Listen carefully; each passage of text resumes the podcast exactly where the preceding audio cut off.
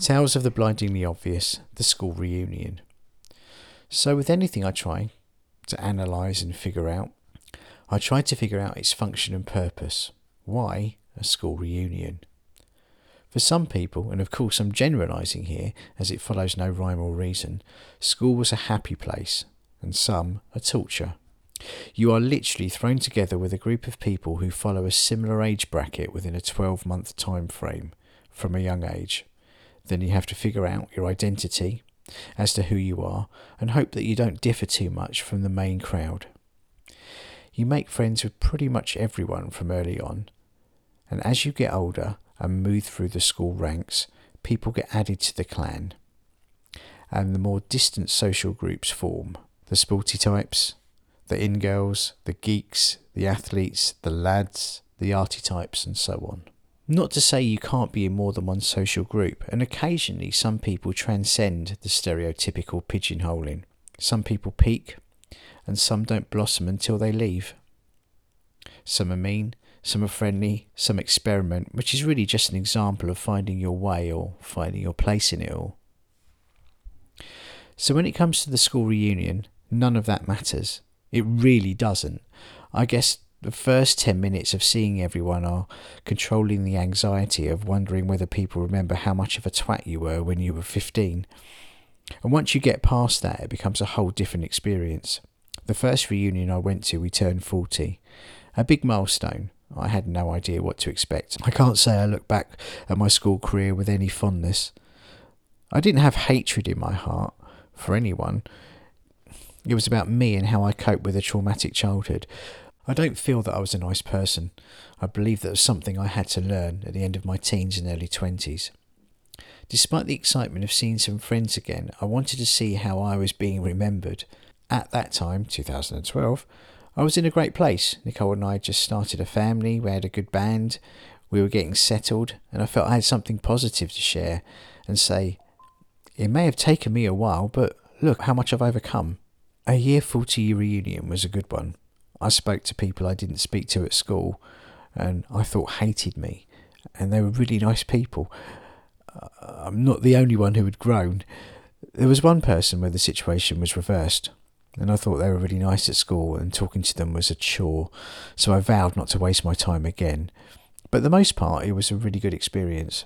There was one person who was friends with everyone, and upon seeing me for the first time in 25 years said, "Who are you again?"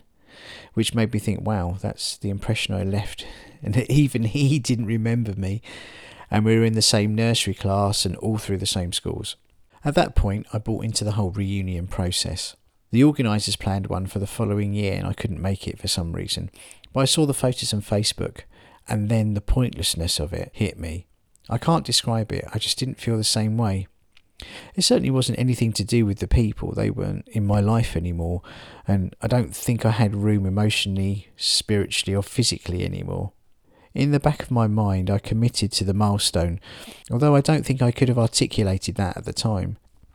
2 days ago another milestone passed, the class of 88, yes the same year more or less as the Stranger Things characters, turned 50. That's from September 2021 to August 2022.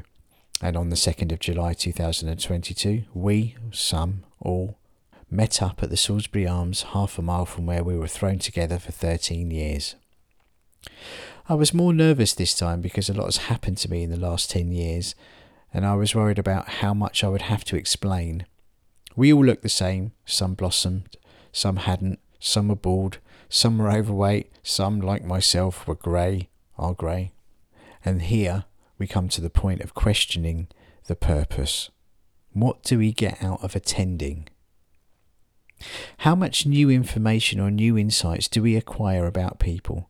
How much do we really want to know, and how much do we care?